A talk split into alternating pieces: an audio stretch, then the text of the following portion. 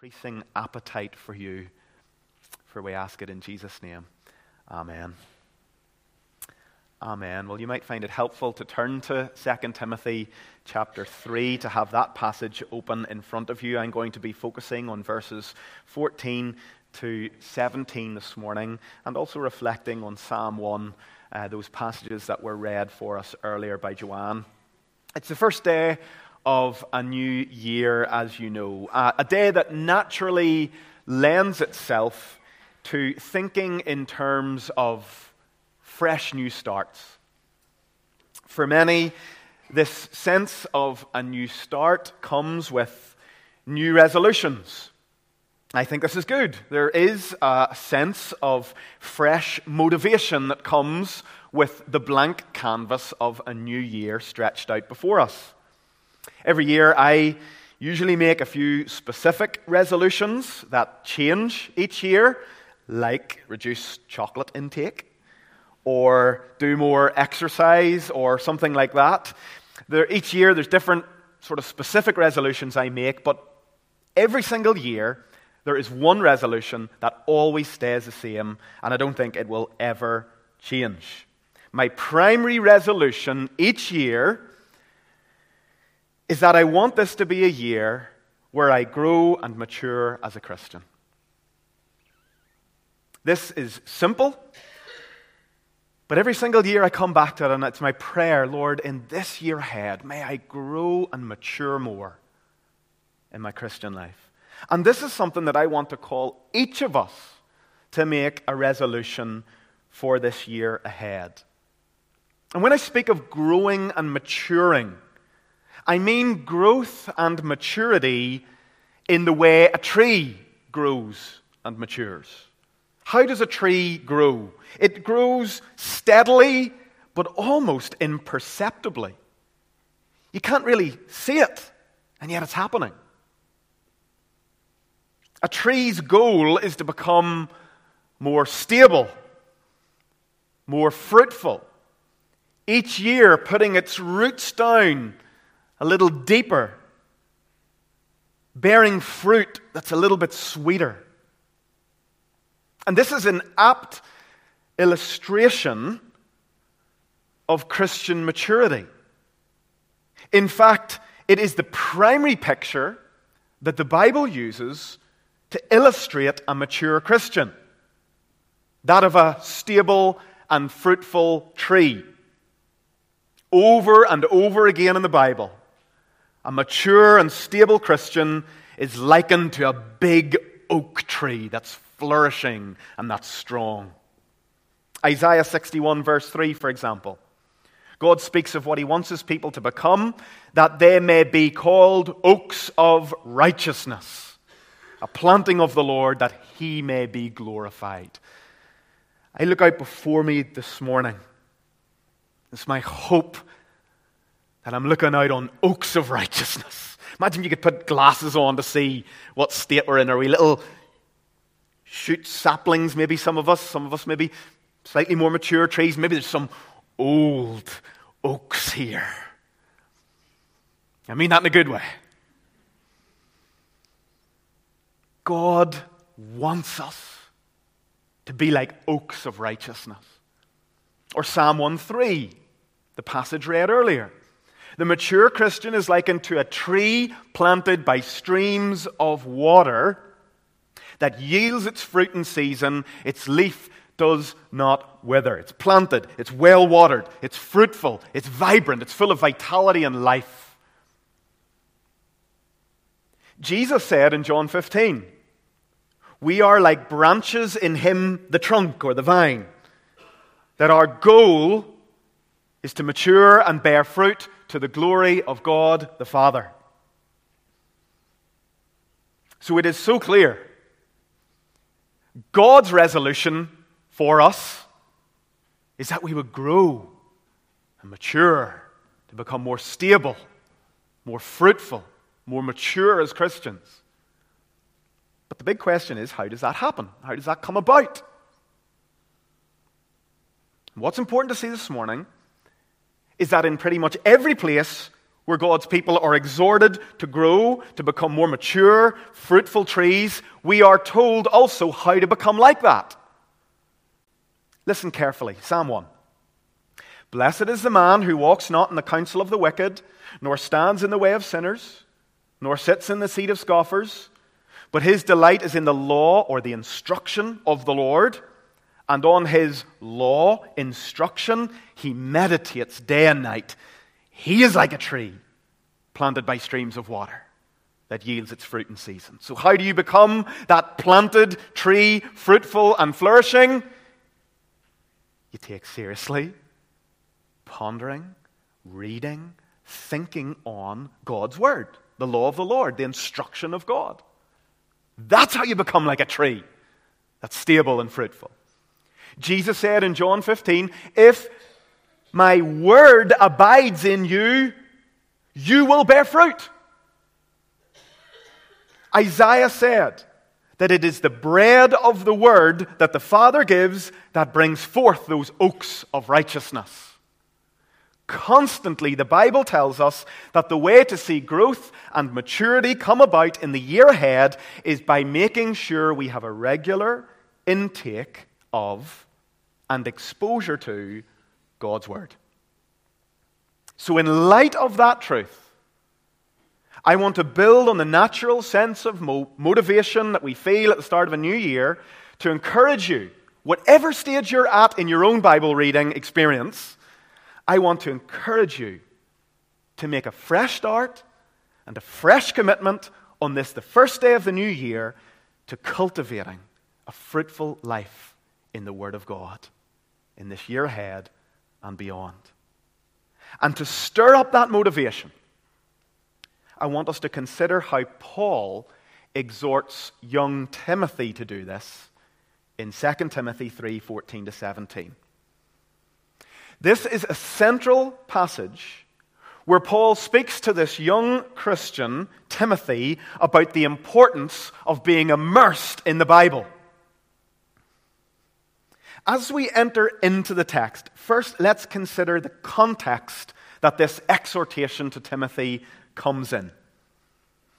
In chapter 3 of this epistle, verses 1 to 13, if you skim your eye down it, you'll see Paul has been warning Timothy that in this church age, there will be a lot that can cause us as Christians to become unstable untethered, to make us drift or lose our way.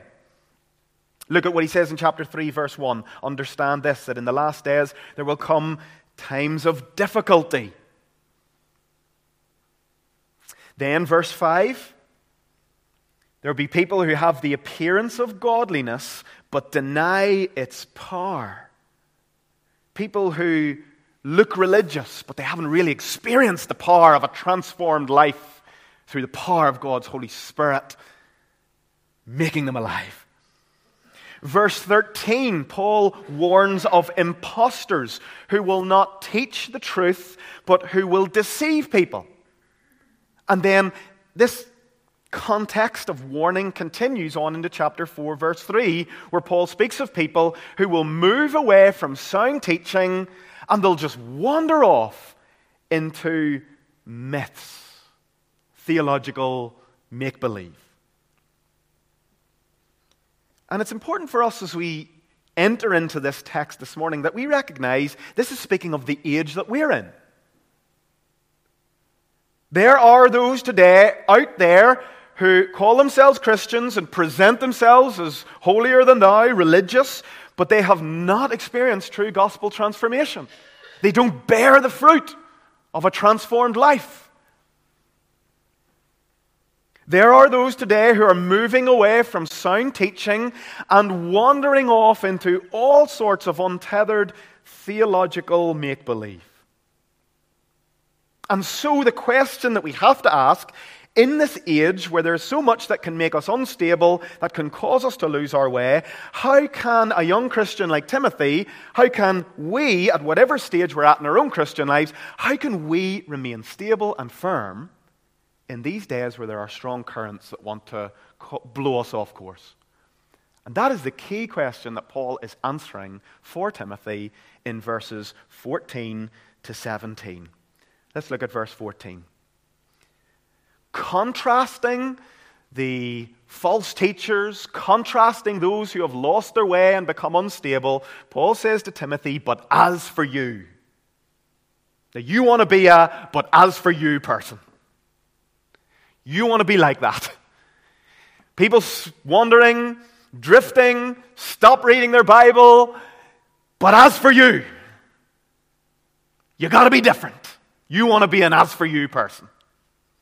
As for you, continue in what you've learned and firmly believed, knowing from whom you learned it, and how from childhood you've been acquainted with the sacred writings, which are able to make you wise for salvation through faith in Jesus Christ.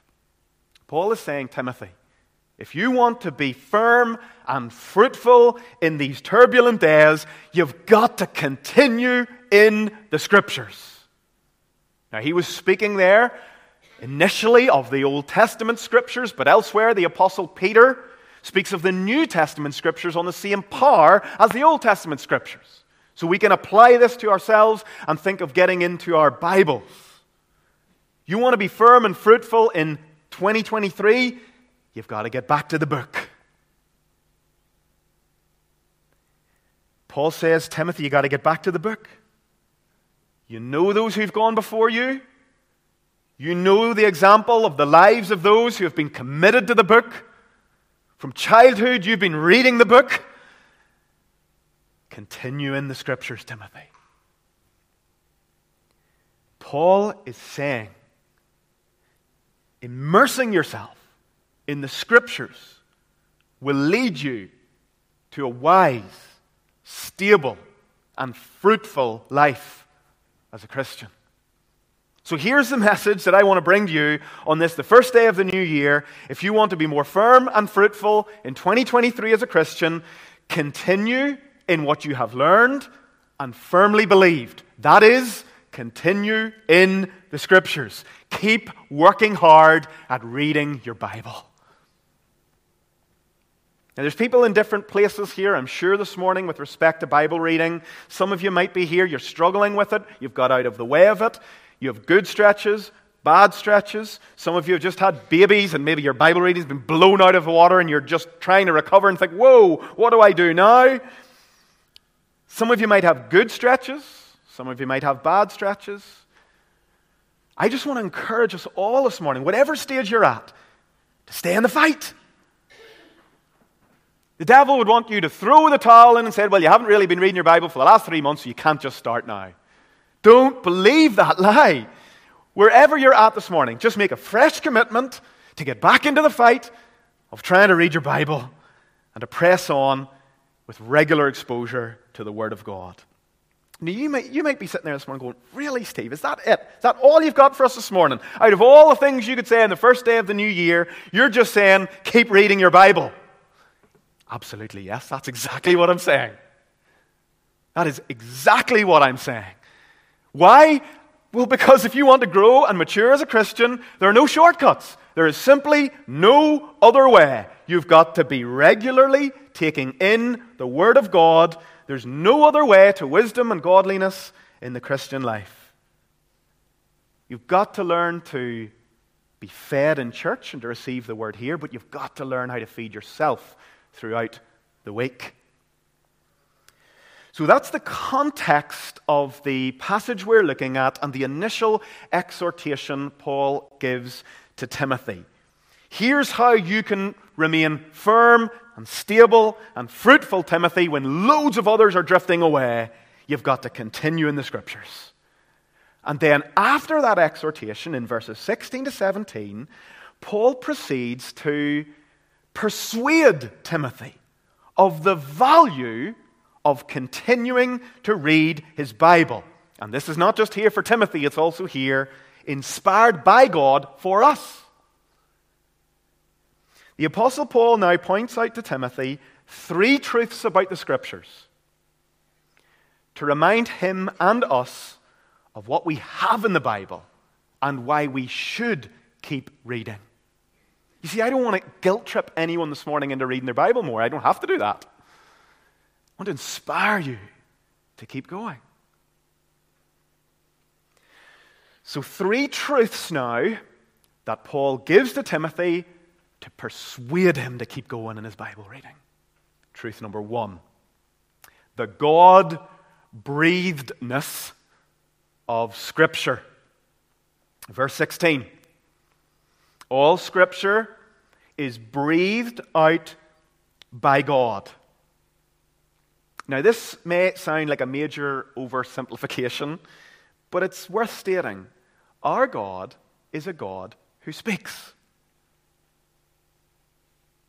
Contrasting the idols who were mute and lifeless in the Old Testament, over and over again, the prophets said that our God is a God who speaks.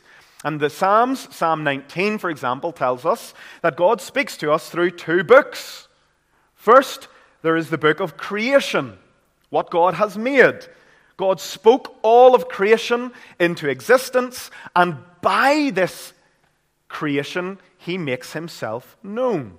Psalm 19, 1 and 2 The heavens declare the glory of God.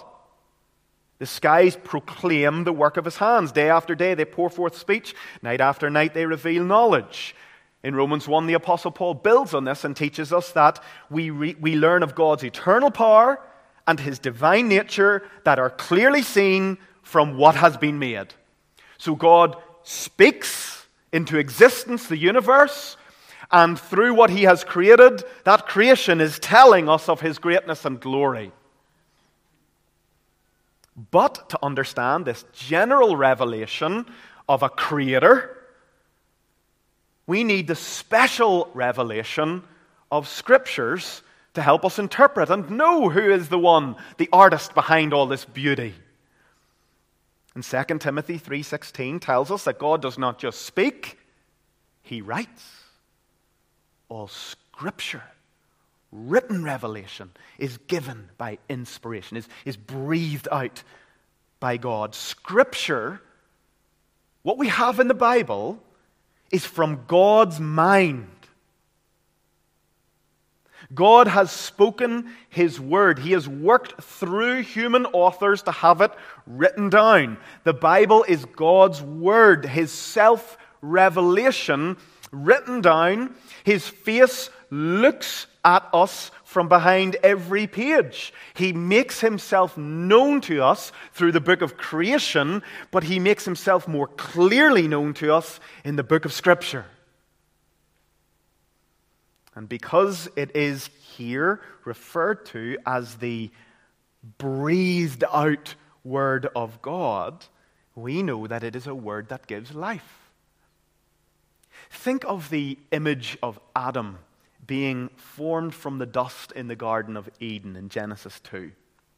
This is how I like to think about 2 Timothy 3:16 and scripture being breathed out by God.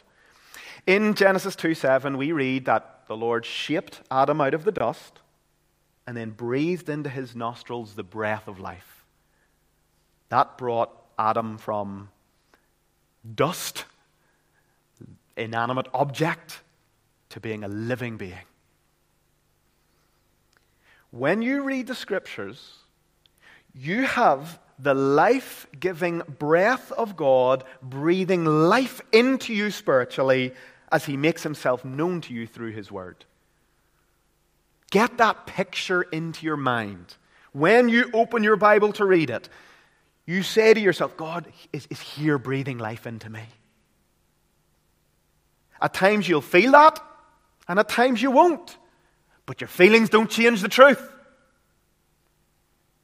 Like breathing on glowing embers. When you're reading your Bible, depending on the Holy Spirit to give you help and insight, God is breathing on the embers of your spiritual life to fan into flame what? Your faith. And so, whether you feel good about Bible reading or you don't, whether you're taking it in or you just walk away that day and go, I feel like I got nothing from that, the facts are the facts. You put yourself in front of the Word, and it's the breath of God breathing life into you. How could you go for long periods of time without that. Why would you want to? So let me ask you the question Are you putting yourself into the place of regularly being breathed on by God? That is the God breathedness of Scripture. Paul points it out to Timothy to persuade him. You've got to stay in this. This is breathed out by God, it breathes life into you as a Christian. If you don't read it, it'll not be long before the glowing coal just loses its glow. So, second, second truth about Scripture to persuade Timothy to keep going the usefulness of Scripture.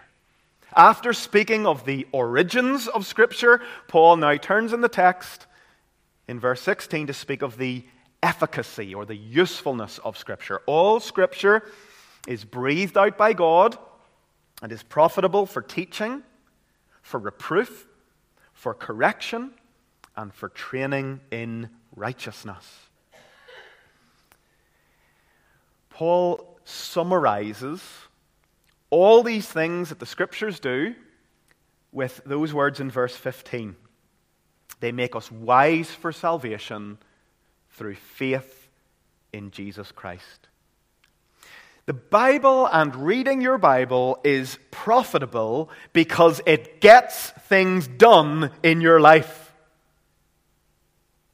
There are several passages in Scripture that compare the Bible to everyday things in our lives that get things done.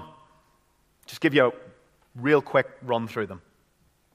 Hebrews 4:12, the Bible, the scriptures are compared to a double-edged sword. Now remember, this is God speaking through his word, accommodating us by giving us concrete illustrations to help us understand what His Word gets done in our lives. So God says, think of a big sharp sword. The Bible's like that. Here's how, here's how Hebrews 4.12 goes. For the Word of God is alive and active. Isn't that wonderful? Alive and active. That's why you can read your Bible over and over and over again and keep getting something fresh. It's living, active. The breath of God animates it and gives it life. Sharper than any double edged sword, it penetrates even to dividing the soul and the spirit, the joints and the marrow. It judges the thoughts and attitudes of the heart. We need this. You need God's word to be convicting you, to be challenging you, to be judging the thoughts and intentions of your heart.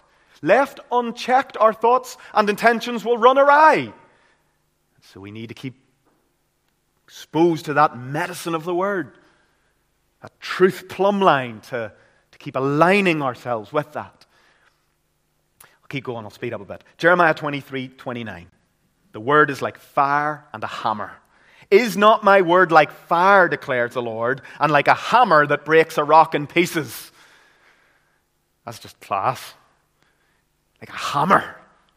You know, I'd love to be one of these men that can just take a big sledgehammer knock down a wall and then build a house with my bare hands. I'm not that kind of guy, unfortunately. In my mind, I am, but goes to it and I can't do it. But just the idea of the word being like a hammer just breaks hardness, hard soil, just breaks it and makes it more fruitful and fertile and ready for growth. It's like fire. Psalm 119, 105. It's like lamp it's like a lamp and a light. Your word is a lamp to my feet and a light for my path. Matthew 4 4. The word of God is like food. Man does not live on bread alone, but on every word that comes from the mouth of God. This is how you keep alive as a Christian, being fed by the word of God. It's like milk.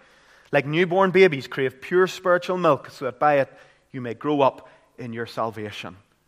Grow up in your salvation. That's our goal for 2023. How? The milk of the Word. James says the Word is like a mirror. Anyone who listens to the Word but does not do what it says is like a man who looks at his face in a mirror and after looking at himself goes away and immediately forgets what he looks like. You don't want to do that.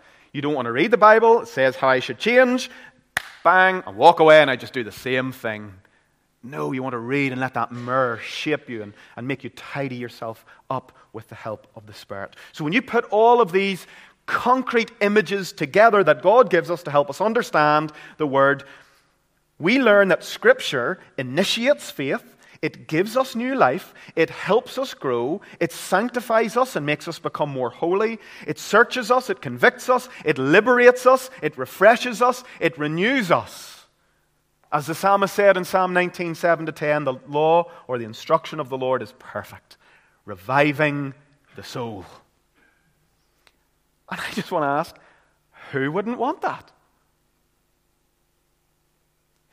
The psalmist continues in Psalm 19 The testimony of the Lord is sure, making wise the simple.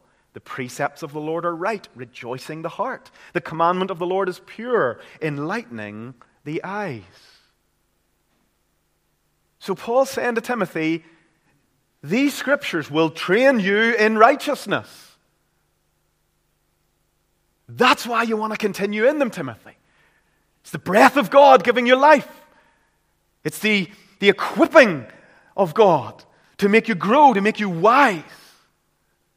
And so I think, again, at the end of this point, we need to ask ourselves are we exposing ourselves regularly to the life transforming power of the Word of God? Or are we not? Well, then, the third truth that Paul points to is very, very helpful after speaking of the God breathedness of Scripture and the usefulness of Scripture, he points simply to the goal of Scripture in verse 17. We don't just read the Bible to have full heads, we read the Bible so that we are equipped for action. He summarizes this need to be in the Scriptures regularly, saying that the man of God may be complete, equipped for every good work. Now, something stood out, stood out to me this time when I was studying this verse, in, and, and I often look back to the Greek text just to make sure that everything's, uh, there's nothing abnormal in there. And what stood out to me this time from looking at this passage, verse 17, is that there's a Greek word that you would expect to see here. And it's the Greek word telos, which is usually the word for complete or perfection or maturity. I thought I would see it. I was assuming it would be the word telos. I looked at the text and I saw it wasn't that word. There's a different word used here that carries a slightly different nuance that I think is important. The word that is used here means being ready to meet the various demands of life. It's probably a good way to translate it.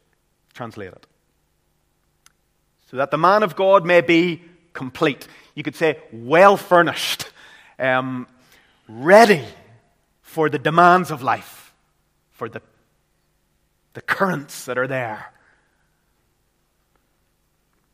Paul's saying, Look, Timothy, you want this word to be in you so that it causes you to react and respond rightly to all the various demands that are placed in your life when at work, when this word is in you, it will instruct you how you're to work well to the glory of God in your workplace. It will equip you for how to interact as a Christian with your family members and your friends. This word will teach you how to think about marriage and singleness when our world is changing the definition of these things. This word will teach you how to think well about ethical matters, life and death issues, human sexuality. When life throws things at you that are confusing, it is having the scriptures in your blood that will make you stable and fruitful. When you're immersed in this book, you're ready to discern false teaching. I have found in life that as I read my Bible, and I'm immersed in it. Often I hear someone teaching or something, and it just something doesn't feel right. And I can't put my finger on what it is in that moment, but it just doesn't feel right. The scriptures will give you a sense, like a spider sense, only a scripture sense or something like that. And it will, you'll start, something's fishy here. This, this guy's teaching something that just doesn't feel right. And you might not be one of those people who can trace the logic of the argument back down to its point, and then defend it and argue against it, you may not be one of those people. But if you're a scripture man or scripture woman, you'll get a sense something's not right with that. That's really important. It's really important that you learn to pay attention to that in this day when there are so many who are departing from sound teaching and just making, making up truth.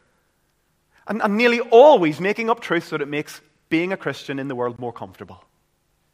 It's nearly always the way it goes.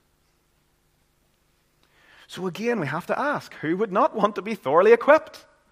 Wise in salvation in this day and age. We need this. You need this. I need this. If you want to grow and mature in 2023, you've got to be taking in the scriptures. And that is Paul's effort to encourage Timothy and God's effort to encourage us, inspiring us with these three truths the God breathedness of Scripture, the efficacy of Scripture, the things that gets done, and the end of Scripture to make us stable, mature, and ready for all the stuff that this world throws at us. And I'm telling you, it is confusing. Like Christian atheists. You can go out there and find Christian atheists today. And you've got to think, how do you deal with that? How do I think about that? When people redefine marriage or start to say that because the Holy Spirit infuses all of life, then trees are God. You may not track with these arguments. I try to keep my finger on the pulse of some of them, but people are discovering some new understanding of the Holy Spirit that, that makes them say, well, because God infuses everything, everything is God. It's not that new, really. It's just reinvented in new ways every generation. So there's the primary exhortation that Paul gives to a young Christian say, You want to be stable, you want to be fruitful, you got to continue in the scriptures. Continue in what you've learned, what you firmly believed. There's the three truths to persuade them the God breathedness of Scripture, the usefulness of Scripture, and the goal of Scripture to make you stable. But now, in closing, we have to ask very practically right, okay, how do we do it?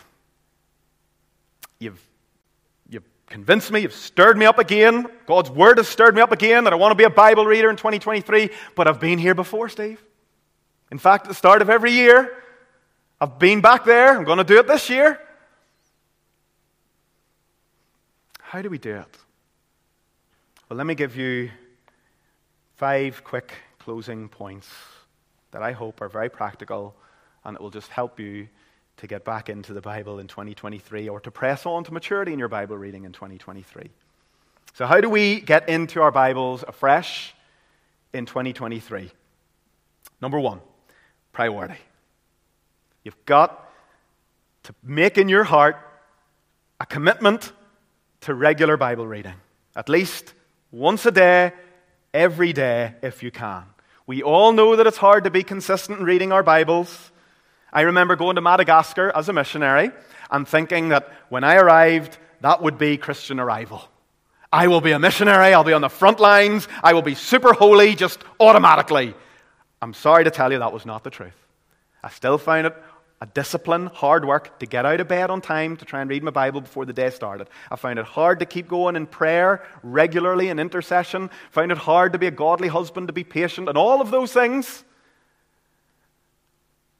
And so you've got to just have this tenacious commitment, whatever age, stage, wherever I'm at with family, children, babies, caring for elderly parents, whatever. I've got to have some place where the Bible will be showered on me every day. Now, there are unique challenges according to the various stages of life we're in, but we can. We can get into good habits we can be those who are regularly exposed to the Word of God. Priority is really important, and attitude. Second, you've got to have a place in your day for this, a time. We must carve out regular time to be in the Word. I find it best in the morning, early, before the day's begun, but not everyone can wake up and do that. We're not all morning people. The key, though, is finding some unhurried time. That's the key. So if you do sleep in, and you've only got 10 minutes, don't try to do a 30 minute Bible reading in 10 minutes. Otherwise, you'll be flying through it. Try to give yourself unhurried time. Deal with your phone, whatever way you need to. I find the moment I sit down to read my Bible and pray, the pings start and the phone starts, whatever, you know, even if it is morning time at 6 a.m. or whatever, it seems Google Photos decides to send me a photo of what I was doing this day five years ago. Before you know it, I'm looking, oh, look at that. So it'll happen. Spiritual battle's real. The devil can use your phone to pull you away. And before you know it, half an hour of scrolling, no time with the breath of God in your face. So you've got to set aside a time, unhurried, carved out, protected. Three, you've got to have a plan. This is really, really important. This is where so many people fall down. You've got to have some sort of plan in place so that you're intentional about what you're reading. You see, the Bible is a big book. It is really overwhelming to just start into it and say, right, I'm going to go. Where do I start? Those are, that's one of the questions that we ask. I want to really encourage you to make a plan so that you're intentional about what you're reading. I use often, and I'm using it this year, this discipleship journal, book at a time Bible reading plan. I have uh, asked um, uh, Joanna Dare to produce some of these for me this week, and she's printed out a load of these and a load of these, and they're at the back if you'd like on this first day to get into this. I find this book at a, bi- book at a time Bible reading plan really helpful because it gives you only 25 readings a month. And I need those catch up days because stuff happens. You don't always get your chapters covered. So this morning it was Genesis 1 and 2 and Psalm 1. And it was lovely to open up the Genesis 1 on January the 1st and just start reading. And it was lovely to read Psalm 1 as well. It was so fitting because I was thinking about it for this morning. And you just tick your box and you read and you pray, and, and that'll get you through the whole Bible in a year. But you may be looking at that and thinking, impossible. So here's a nice one. These are also printed and available for you at the back if you'd like to take one. The 555 Bible reading plan. This will take you through the New Testament in a year. And what's really lovely, one chapter a day. Mark chapter 1 on January the 1st. And then January 2nd, Mark chapter 2. And then you've got your catch up days as well. So you could say, right, well, I don't think I could cover the whole Bible in a year, but maybe I could do a chapter a day and, and five readings a week throughout the year so that come this time next year, I will be able to rejoice in that I've completed the New Testament and knowing that all those days, the maturing, life giving breath of God was going in and fueling your Christian life. So those are at the back, and I hope that they'll be helpful for you. There are other ways to read your Bible. Some of you might find um, little uh, daily devotional notes helpful. Uh, some of you might find other things good, and that's okay. But I would really encourage you, whatever you're doing, get into the text. You want to make sure that the majority of your time is in the text, not necessarily commentary about the text, that you're in the text. Other really helpful tips that I just want to give you in this few moments that I have. Um, when you're getting into reading a book, and I would encourage you to do this, don't just jump around, read books at a time. When you're getting into reading a book, reading an introduction to that book of the Bible can be so, so helpful. There are things out there to help you. So, for example, I find this really helpful a survey of the Old Testament by Andrew Hill and John Walton. Now, don't be intimidated by the thickness of that. Um, what that does is takes each of the books of the Bible, and it gives you a little survey of what that book's about, theologically, what the main point is. It just orientates you to what you're getting into. And so you can read that for all of the Old Testament in this one. I find this one really helpful for the New Testament. An introduction to the New Testament by Carson and Moo. I'll leave these at the back afterwards. Same thing. Gives you a wee introduction to Mark's Gospel, for example. You can read about an overview. You can get the theological meaning of the text. Just sets you up to orientate you to get into that book you're reading.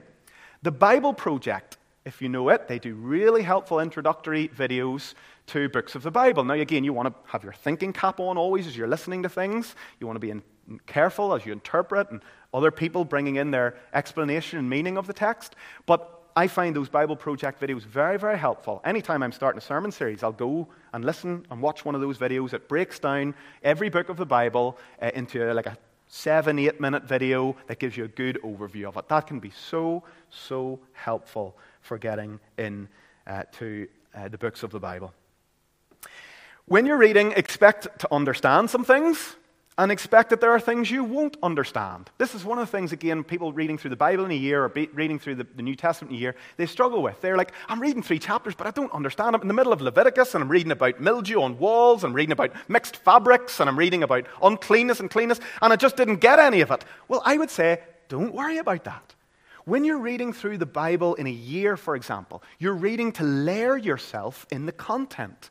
There, of course, there are going to be chunks of stuff you don't understand.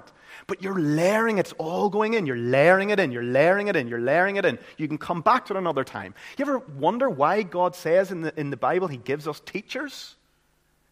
Because it means there are going to be some things we don't understand and we need teachers to help us understand them. It's funny that I find myself as one of those teachers, and often I'm reading the text going, What does this say? And you think, and you study, and you pray, and you seek the help of the Holy Spirit, and then you just do your best. And remember, I've got Daniel 8 through 12 coming up in the new year, so pray for me that I will be given the insight and understanding to preach it and make it helpful for you. So you want to read, you want to be getting those books in, and one of the things that I find helpful as well is when I'm reading large chunks of the Bible, think of a thermal imaging camera. You know those thermal imaging cameras that people look at and there's like a yellow area and then it goes red and then does it go green in the middle when it's really hot? I don't know. So I'll read three chapters of Genesis. There's no way I can remember everything I've read. There may be two verses out of the three chapters jumped out at me this morning. The hot spots of the text. God's Spirit making the Word come alive to you, giving you what you need. You know, I noticed this morning in Genesis chapter 2, probably read it millions of times, but what stood out to me this morning God planted a garden. That's what it says. God planted a garden in the east, Eden. And I just thought, how did God plant a garden? Did he plant mature trees? Did they have to grow? All this, just thinking about all of that. You're just like, wow, God planted a garden. And do you know what I read in chapter 1? God flinging the stars into, into the sky. And do you know what blessed me through that? God is the God who is transcendent, sovereign over all, but then He's the God of the intimate.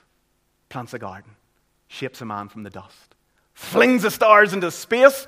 A sovereign, as intimate, immanent God plants a garden, puts a man in it. And it just blessed me. And it really stirred me. So I really encourage you to do that as well. Now, I'm killing you here with my time. So here's, let's just a recap. You want to get into your Bible in 2023? Priority, place, Plan. Fourth, pray. Pray before you read, expressing your dependence on the Holy Spirit. Pray as you read. Pray after you read, that God would give you insight. Then, fifthly and finally, remember the purpose of Bible reading. We don't just read because that's what we do as Christians. We read to have real communion with God. That's so important. I, am of the tendency I can get so into my little plan that I just tick the box. Gotta read it, gotta read it, gotta read it, tick the box, tick the box. But you have to always remember the goal is to have communion with God. And I've said this before there is a world of difference between just reading your Bible out of duty because you're supposed to read it and coming to the Bible saying, God, I'm hungry to hear your voice this morning. There's a world of difference between those two worlds. So I would really encourage you to be coming to commune with God. Beware legalism, works based Bible reading. Beware a head full of Bible knowledge without a living relationship with God. Jesus said, John 5 39, to the Pharisees, You search the scriptures because you think that in them you have eternal life. It is they that bear witness about me, yet you refuse to come to me that you may have life. So the scriptures are not an end in themselves, they lead us to the one who gives us life. And that's what you want to press through into in all your Bible reading communion with God. Now, let me just say in passing a word to those of you who are uh, at a stage of life where things are so busy and frantic that you can hardly get a moment to read your Bible. Thinking especially of those who've just had young babies. I've heard a few people say that since the baby was born, I haven't been able to even open my Bible, I haven't had a minute. And I understand that. Been there. Just do what you can.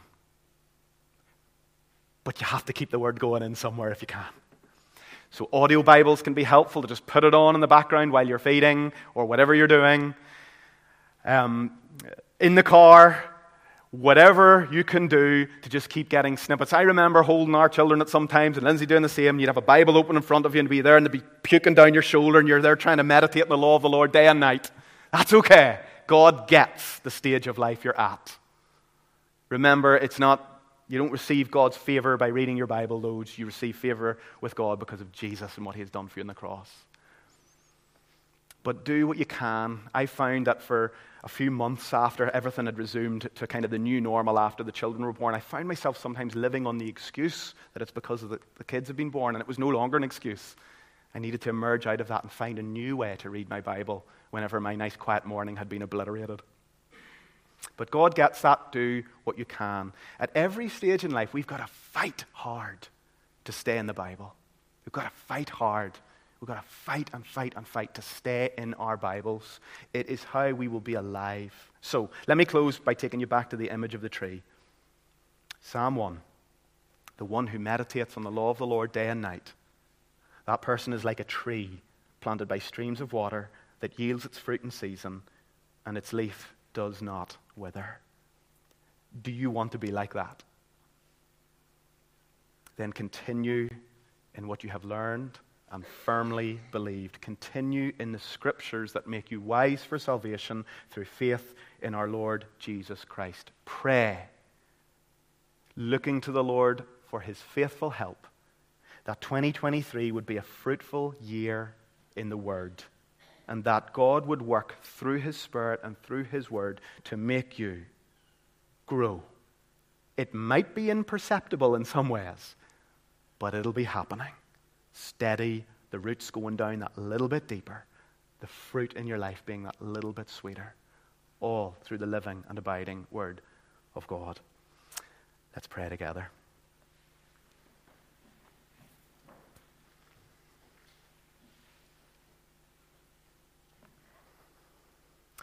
Father, I've spent significant time this morning on just one area of Christian growth, but a very important area Bible reading. And I pray, Father, that by the help of your Holy Spirit, as we look out on this year, I pray, Lord, that for us together, this would be a year where we cultivate a fruitful life in the Word. Not feeling a pressure, not feeling burdened but just being excited to try again, making a fresh commitment to be in our Bibles, not because we have to, but because we want to be alive. We want to be those fruitful, stable trees. And we know that you've told us how that comes about. And we pray that you would help us by giving us an appetite, giving us discipline. When the feelings of this moment fade, that the discipline and help from you would kick in and that we would just keep going.